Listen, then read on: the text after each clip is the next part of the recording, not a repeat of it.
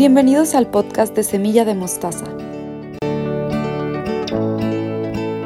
Tu espacio donde vas a encontrar semillas de luz para tu día a día, a través de nuestros buenos días, canciones, películas, series, testimonios y lecciones.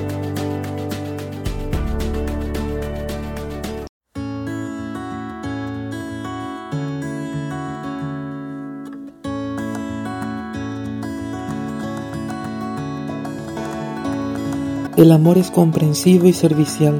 El amor nada sabe de envidias, de jactancias ni de orgullos. No es grosero, no es egoísta, no pierde los estribos, no es rencoroso. Lejos de alegrarse de la injusticia, encuentra su gozo en la verdad. Disculpa sin límites, confía sin límites, espera sin límites, soporta sin límites. El amor nunca muere.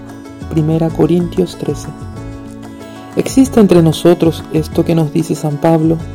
¿Está hablando del amor de Dios hacia nosotros? Quizás del amor de los santos. Porque pareciera que entre el común de las personas, y hablo de personas buenas, de esas que intentan hacer bien las cosas, este tipo de amor no es precisamente común. Las personas, como es razonable, se cansan, se rinden esperan retribuciones, reconocimientos y reciprocidad, y donde no lo reciben, se marchan, con razón. ¿Para qué permanecer en un lugar donde no reconocen mis esfuerzos?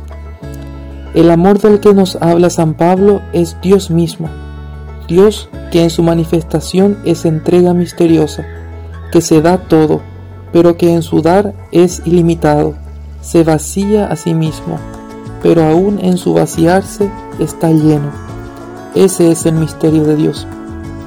Nosotros no somos así, somos limitados, nos cansamos y si damos todo, nos quedamos sin nada, literalmente. Solo si nos unimos al amor de Dios que ama en y a través de nosotros, podemos experimentar algo de su infinitud.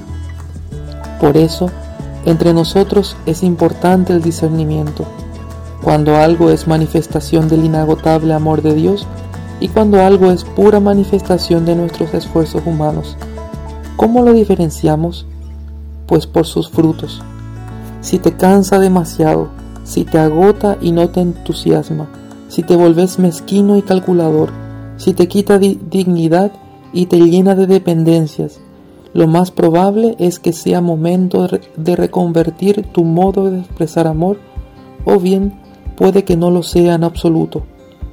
El amor de Dios, en su verdad, nos hace libres, libres para entregarnos y gastarnos por quienes nos importan, pero al mismo tiempo nos llena de paz, porque en lo profundo sentimos que estamos donde tenemos que estar y que nuestros esfuerzos, así como el campesino que trabaja la tierra para sembrar una semilla, tendrán sus buenos frutos.